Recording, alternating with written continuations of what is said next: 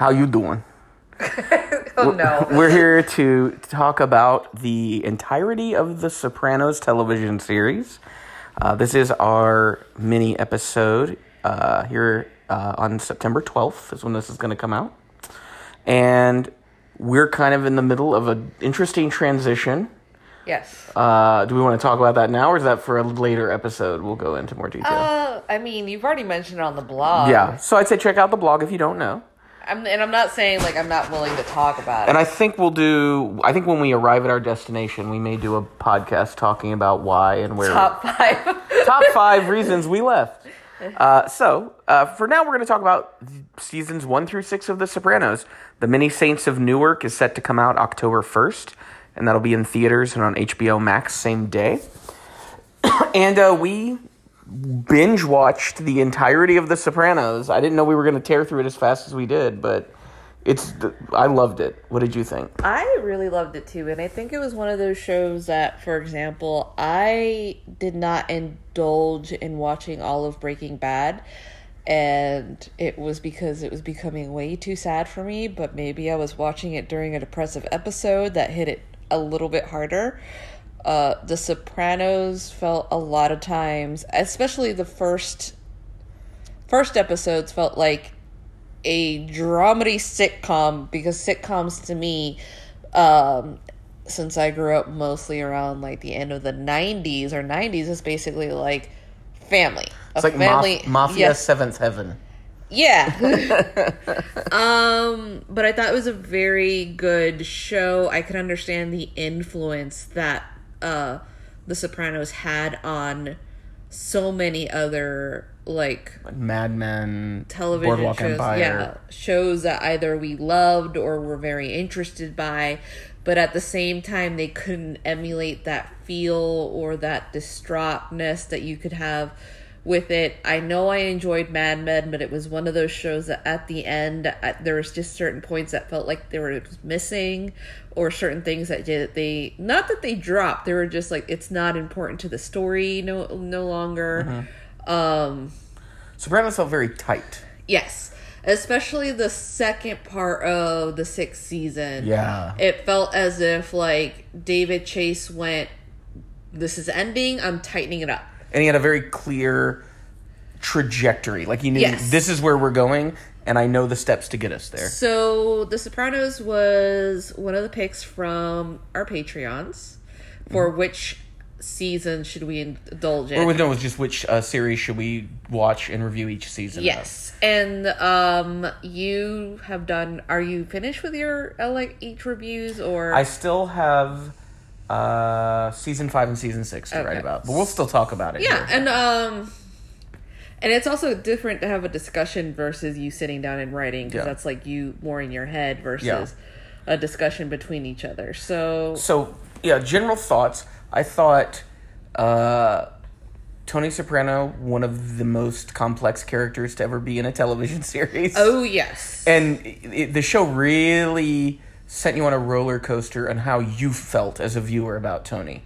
Mm-hmm. And it was never done in a way that felt manipulative.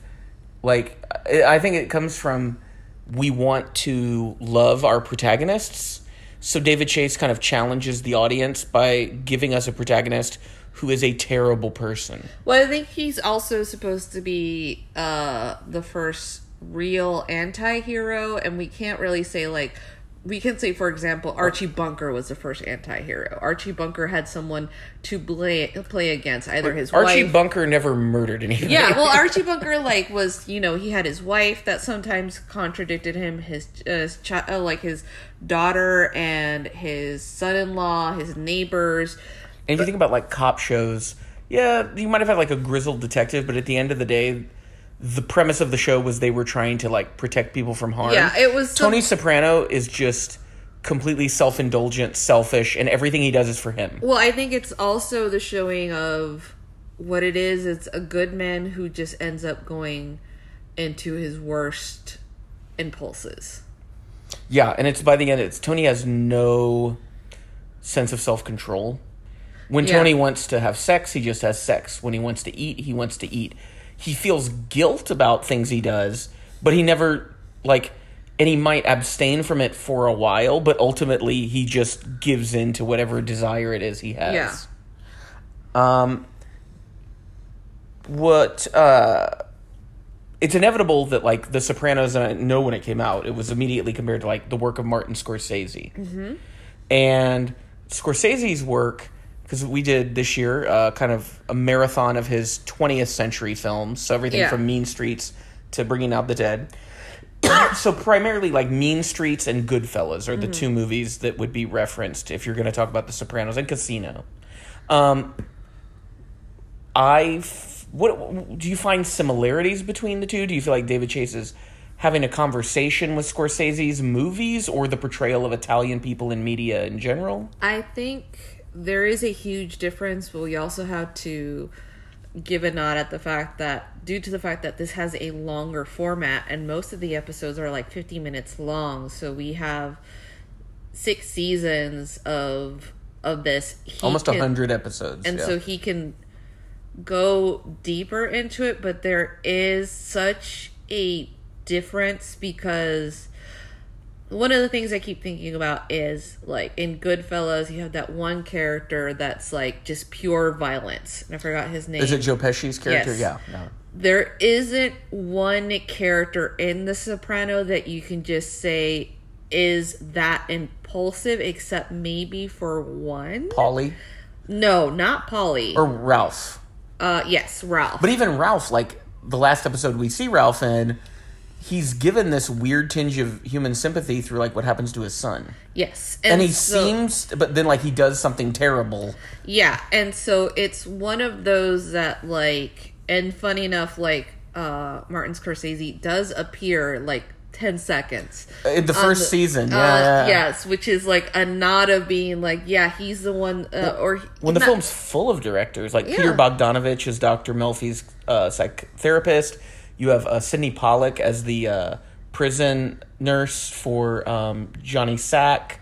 Uh, oh, I f- oh, there's um, in the gambling game. Oh yeah, there's like even I people that are playing themselves. I forget his name, uh, but yeah, there's yeah, there's directors. Paul Mazursky, that's who it is. Okay. appears. So yeah, it's it's very much a show influenced by film. Yes, but I think it's also something of itself entirely. Um, obviously, the first season doesn't look as good as once the other seasons car- uh, start getting through, and also they have a higher budget. They can do a little bit more fantastical things. And then season six has just like, I think is the best looking season of Yeah, all. and there are times that even though this is very much mafia like violence, there is also like the benefits of therapy as he's going through his life. And but even that gets questioned by the end. yeah, that gets questioned at the end. And it's also there are lynch moments with the dream sessions, um, the call to intuition, the call to sort of understanding yourself. There's a lot of references to other movie, not Char- reference. characters are always watching movies, Yes. or reading books, Yes. and they always seem to have some reference either to what's happening in the episode or an overall theme of the show. Yeah. And so interesting enough, like David Chase, well, we had heard an interview where he talked about the fact that he wanted to make a show that he would want to watch that had to do with being Italian American, having to do with the references of the like the mafia, even though it has like hindered uh, Italian Americans to What- begin with. and it seemed like primarily it was about his relationship with his mother. That was a big part. Yes, and it was a huge part, but um I like it's not that I don't have anything to say with it. There's just so much to say about like The Sopranos. Yeah, I would say um, some of my takeaways from it was the show is about questioning the nature of evil, and that it's really not about the mafia at the end of the day. When you really want, if somebody asks you, well, "What's The Sopranos about?" You're, I would say it's more about how hard it is to be a good person in a broken world, essentially. Yeah. And the end, I mean, the, especially those last few episodes are hitting on that really hard, and in some ways pointing a finger at the viewer and going like, "Why do you think you're a better person than Tony? Like, you do evil acts." And it's very easy to like point at certain people in society and go, "Well, they're bad. I'm Yeah. not, but they're bad. I'm not. The, they're the bad guy. Well, I think the the funny thing is like Sopranos does have a huge and like a huge interest on gender roles, um, the way that religion plays out in their life. they subtly comment Uh, on race. It's it's also when you think about it, how capitalism, at the end of the day, is one of the reasons that we have um, cr- like crime. crime, yeah. And especially when you consider the United States, one of the or like if anybody has read their history, the reason that like crime groups or crime organizations became more violent, it had to do with the fact that um in order to shut down crime, like police and authorities became more violent themselves, and it was an attribution to that. It was an you- act of self defense. yeah, an act of self defense. And the reason that we have to be like capitalism is the reason that crime and especially crime organizations, it's a form of greed. And the and, and the way that they they talk about it, but then at the same time don't talk about it is the way that crime infects everything else around us by of how cheap they're unwilling to go with certain things of how unwilling they're uh to be like hey this is not up to code but they loop around the code where Somebody every, gets paid off. And yeah somebody gets yeah. paid off so it gets forgotten or it's you know it's a landfill somewhere where you're like It reflects on like the economic desperation of the people in those positions, those Mm-hmm. inspectors, yes because they're willing to take a bribe and overlook something that could kill someone later. yeah and so Or- they're and you were talking about like I think there's also an important moment when Tony and some of his guys go over to Italy early on in the series, and the mafia they encounter there does not is not familiar to them. It's still crime, but like they definitely seem to feel like fish out of water. And Tony like like you have Paulie who's sort of playing the comic angle of that, where he's trying to connect with the Italian people and it's just not working. But then Tony encountering a female boss uh, is something he's never seen before. And like her methods and the way she does things, it's very different from what they know. Yeah. And so I feel like Chase is also kind of saying the, the Sopranos is, is about a, a very American phenomena.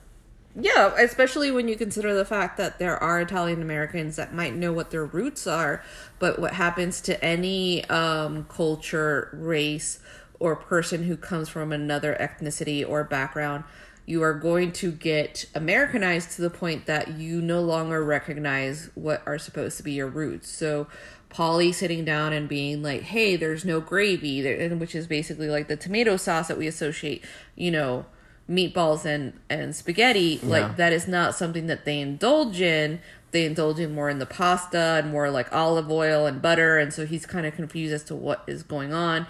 They have more fish, which is something that they weren't used to. Um, Because they're constantly eating like pork. Yes, and Gabbagool. Paulie is sort of kind of like lies to everyone, saying that going to the motherland was the best thing, but He was miserable. He was miserable and he was lonely, and um, when we talk about Scorsese's work, Scorsese constantly has this sort of tension between the sacred and the profane. There's constant like Catholic religious imagery in his mob films. Uh, David Chase feels very much like an atheist to me. especially like the regard towards Tony. Now, if you watch the show, Carmela has a strong belief within her religion, but it's like this idea that she could be washed away from her husband's sins because she indulges into what like the riches that he brings back home. But he does like, but every time she feels kind of guilt, he brings more forth to it. So she's like praying, praying, praying, hoping that maybe her husband will see the light. But there's never a moment where Carmela's like, "You need to stop doing this," and um, she believes in this so desperately, but she's also very much a consumer. She like no And very much a conservative. At one point, she even admits to voting for George W. Bush. She's homophobic. She Yeah. is, yeah, she's very much a right wing person. she's very much a, a right wing person that feels that like if her daughter puts more of a push and nudge, she would be a little bit like more of a lib, but is not pushed and shoved enough because she has done has done and sacrificed so much she thinks she kind of deserves what Tony gives her in terms of like material goods. Well, it's also all the suffering that she has to go through. Like we can't like obviously I don't want to for anyone who's never watched the show, uh, I mean, you have to sit down and watch it. Um Carmela is very much the type of person that she's done good by raising her children, Yes, uh protecting them as much as she can. because they end up having like two very like thoughtful, sensitive children. Yes, and so um but in exchange of that, she has sacrificed all the things that for example, she kind of envies in her daughter Meadow. Yes, She envies the fact that her daughter went to a good school. She envies the fact that like her daughter gets to pick and choose who it is that she get uh, like will be with and get married. Yet for some reason, and it's not really like it's not supposed to be a surprise. Meadow is attracted to the men who end up being raised within the same society, even if they're not either Oh, whether yeah. going to or not to, because she's able to talk about things that she would have to restrict herself with anybody else. because like Jackie Jr. and then Patsy's son. Yeah. That ultimately she's always going to end up with someone that's in the business in, some, in the uh, business or connected to the or business. connected to it to some degree and then we have aj who is living in his father's shadow whether he wants to or not.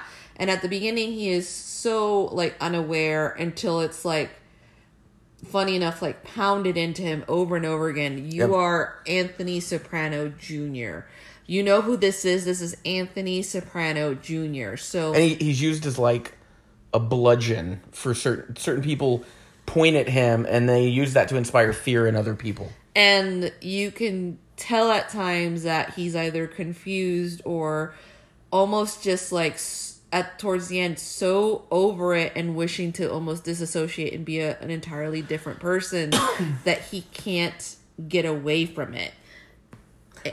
Uh, standout characters. So like who are a couple characters beyond just tony and carmela who are like the best characters in the show? But some of those side characters that you feel like if someone hasn't watched the show or is going to rewatch pay attention to this character more. Um i mean obviously christopher's always going to be one. Yeah. Um, like Andre uh like Adriana is going to be another one that I've I found very interesting because you think she's kind of shallow at the beginning but she's so dedicated and so like in love with Christopher that it's painful. Like it is painful to watch. because of how much he like takes from her and ultimately destroys her by the end of her story. Um and destroys her family when you think yeah oh yeah her mom too. And so, but it's also like when you when you have space to step away from it, like Junior is a fascinating character when you think about it. This is a man who never had children, who after Christopher's father dies, takes uh Tony under his wing. There's like I think did Tony's dad seem to die from natural causes? yeah he was older yeah So um i think he's supposed to have died a few years before the show starts Yes, and so like Junior, who is has never married, never had children, who is a lot of times is just like a grumpy old man. incredibly insecure Yes, but it was this man who like either his brother took something away from him or someone else took something away because from was him. he older than johnny Um, I, I, I, wasn't sure about the birth the birth order there. No, I wasn't like I- it wasn't really clear No. like what the birth order was, but when you think about it, and especially watching in interviews and watching the guy who played Junior, Oh, Dominic Chianese, I who believe. yeah. seems so thoughtful and so kind from the perspective that I'm Mm-hmm. getting, um, Junior is way more intelligent than people think of him being. Well, like he, all of those like Italian songs he knows, and he seems to be like very poetic in certain Yes. moments when he's not being like an insecure weirdo. Yes, and so he's he's very much so Tony at the end of the day just ends up becoming a mixture of his mother and Junior. Yeah. He becomes not just his mother, he becomes much junior of being insecure, unsure about himself, and allowing It's all the the negative traits Yes. of these people. And so knowing that he's openly knowing that but he is has these and this thing about authority and another character that I found very interesting talking out loud um is Silvio. Like Silvio was another character that I kind of enjoyed especially towards the end when um He never really got like a spotlight like some of the other characters. and got. I was kind of okay with him not having a spotlight. It was just I thought it was so interesting that he was very much Tony's second in command without that being verbally said. and nobody really like ever tried to challenge Silvio. It No, was just that's who he was. Like because, you know, when you start watching it, it's obviously that Christopher is being groomed for something greater, but Silvio is never challenging anybody and towards the end when Tony ends up in the hospital, he is like taking over and everyone else is sort of like Silvio, this could be your big chance and he does not want and it. he doesn't want it like his wife is sort of like thinking of how much money they can bring in and he's just like but i like being like he tells her and it's sort of like something that she doesn't seem to grasp is i like being in the background i like not It says being able he likes to being the consigliere, so like that the counselor to the boss. Yes. And so and like it's sad because there are many times that like he warns Tony and Tony doesn't listen to him. And it's funny because it's like the times that he's had to deal with Tony's bullshit, the one time he ends up like fucking up and Tony's like, I can't fucking believe it. And he's just like, Yeah, I'm sorry. Tony never apologizes for his mistakes. Mm-hmm. Silvio, on the other hand, is sort of like, Hey, I've noticed this about you. And Tony's like, What the fuck? Like, he doesn't curse him out, but he's also like, doesn't know what to do with the fact that Silvio's like, You have a problem with authority. And it's, It reminds me a lot kind of of Shakespeare, where you would have these fascinating supporting characters that maybe didn't get, they don't have as much to say as the more prominent characters, like a Christopher or, you know, even a Paulie. But it's the role that they do play, and when they do have an important uh, part in a story, it like really pops, and you really Yes. you get a lot of insight into them. And so, yeah, I do think Silvio is probably one of those underrated characters. I would say a character that I think deserves a little more like attention, and I think is very complex. Janice Soprano, Tony's oldest sister. Yes. Who so easily could have been like a two dimensional, like, oh, she's a new age flake kind of thing, is so nuanced and so like duplicitous and but still there's like she does love but because of the influence of their mother she doesn't know how to love in a way that doesn't eventually become toxic well, it's like towards the end, I'm almost like in the back of my head, I'm like, oh god, I just hope that Janice like does better. But it's it's almost like trying. It's really hard to say that because it feels as if like that family has this weird curse on it. Um, she is she is afraid of her brother, but she is so willing to challenge him. yeah And well and then there's that there's the the fight bobby and uh tony have. Yes, And then after, like in the near the end of the show, he and Janet, uh, Tony and Janice are sitting on the deck and are joking about these like horrible jokes he made about her like having sex with men under the boardwalk at Atlantic City, and it, you realize like, oh, this is how they joke with each other because to them it wasn't a big deal, and Bobby was overreacting. Well, like they were also like drunk, and it's also the fact that he's making a joke in front of Bobby, expecting Bobby to laugh at this. Um, Bobby, who's like probably one of the sweetest characters, who then you relay to me that the actor is a fucking asshole, which Yeah, Steve Schirripa I've heard is not very pleasant. um yeah just like it's i mean all in all like if you differ from this opinion i would not argue with anyone who's like this character is super interesting to me Every character. yeah every character is very interesting um even like the FBI agents who don't play a major role and are, are very Shakespearean in that they're kind of like they show up because they need to like announce something that gets the plot going. They have these moments where like the main FBI agent that's over Tony's case suddenly becomes like a fan of Tony and is almost like a friend of his. Yes. I think the one thing I also want to point out that I kept thinking about, especially in the early seasons, and I don't know if this is right or wrong of me, I just found the te- his kids so incredibly like annoying. Early on, yes, definitely. And it I think it's supposed to be showing that how bratty they are because They're supposed to be spoiled kids. they're supposed to be spoiled kids and it's also like you know uh, meadow is like at times to the point that she's grating like the way that she tells her friend hunter how she told her parents like oh well you know just cut my amex card or her discovery card as a punishment but they don't really punish her at the end of the day how aj is a spoiled brat but then you start to realize as they grow older how they were raised in such a structure of a household that you have to be amazed on how they became the people that they are. Um, Dr. Melfi's comment on being like, so AJ, the kid that never feels anything, suddenly feels too much, which is her criticism of Tony and that, that- complaining. I would say the great one of the greatest faults of Carmela and Tony is what horrible parents they are. Because really, when you look at the way they react to their children when their children are in pain, they're the most uncaring. I mean, Carmela a little more caring than Tony, but ultimately, like when somebody is really like letting their emotions pour out, Yes. neither of them knows what to do. They say every wrong thing that you should not say to a child. They're completely judge. They judge them completely.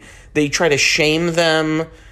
They try to like fix it with material goods. Well, it's like they they do learn to apologize as parents. They do try to relate to their kids. I would say maybe Carmela when Tony ultimately in his last session with Melfi makes the comment that maybe he shouldn't have jumped in and saved AJ from trying to kill himself in the swimming pool.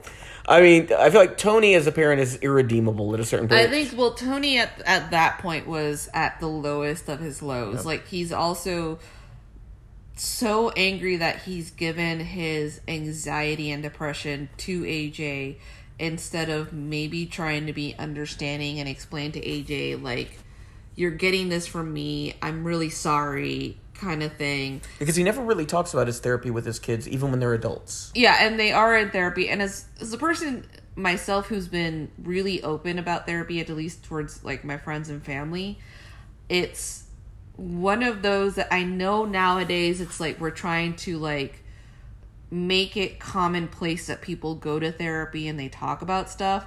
And, but it's one of those like the shame that he carries after they made such a big deal in the mafia that he was going to therapy which funny enough like later on the seasons the new york guys are telling him no keep going to therapy that's good for your mental health Yeah. like the irony of the people that are basically uh, above them Well, it's almost kind of a reflection of like the change in society from the late '90s to the mid 2000s. Yes. Of no, like people should be going to therapy. Mental health is important. yeah and so there is like this astonishment and sort of like respect at the fact that he is going to therapy but then they also they do have a huge problem that they're viewing therapy which is something that parents should not do as a way of controlling their children Yeah. and the example was Meadow went to a therapist that Dr. Melfi uh, recommended, and the therapist said, Hey, her going a year abroad is a good thing. She could take a break. Whatever, that's fine. And then You were they- right. You're supposed to have told her to stay at Columbia. and they get mad and force her to stay, but she ends up like with a guy that they're not really happy with at the end of the day.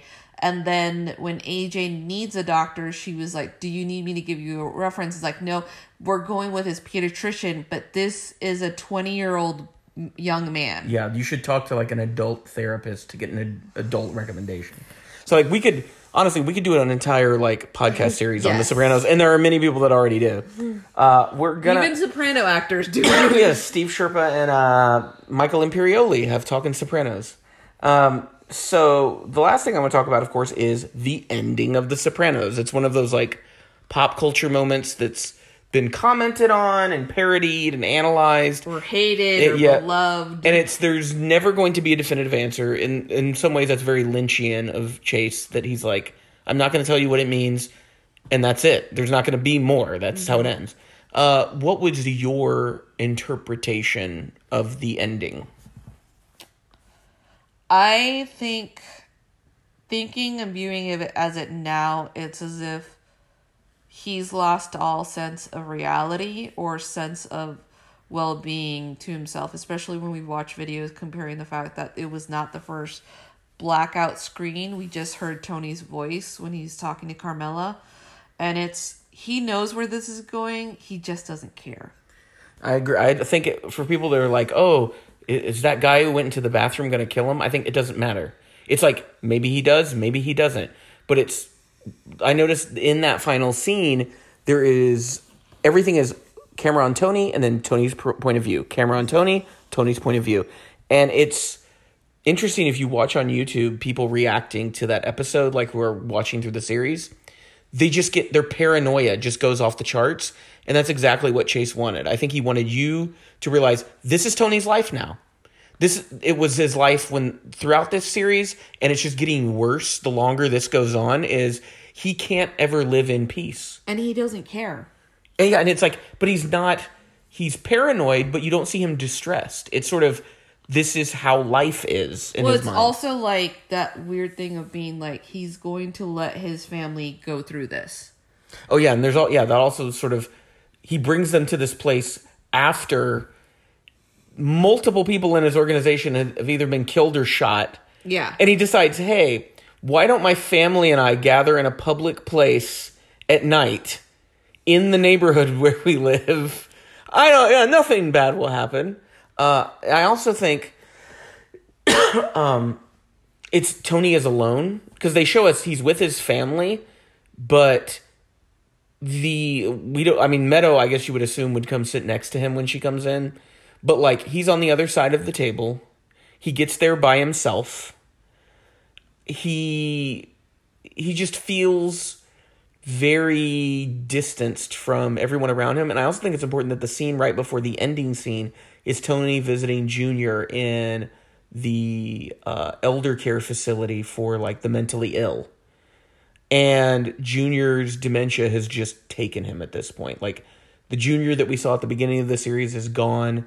This man in the wheelchair doesn't remember his life. And you have Tony like telling him like, you know, you were the boss of North Jersey. Like telling him what a great man you were. And all Junior can just say is, Oh, I was?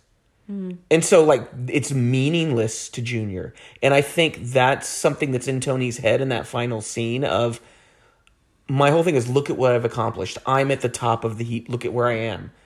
But ultimately will I just end up like that? I won't even remember it. Yeah. Like think about that just, the tragedy of that like I've killed all these people to get to this place. I've had all this money. I've fucked all these women. And there's to come a day where I don't even remember any of this.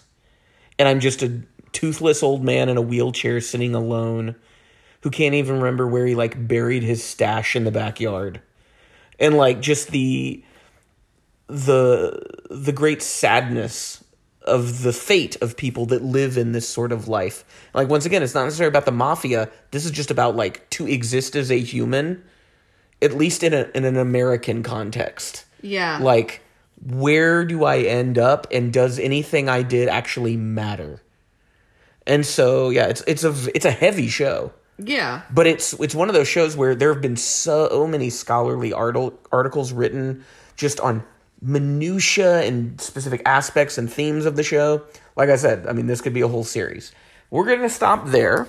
And I would love to hear anyone's thoughts about The Sopranos. If there's a character you think everybody should really focus on, if there's just a moment that you feel sums up the show and is really kind of a a hitting point for the the themes that David Chase is trying to communicate. We would love to hear it. You can check out the show notes on how to share those thoughts with us.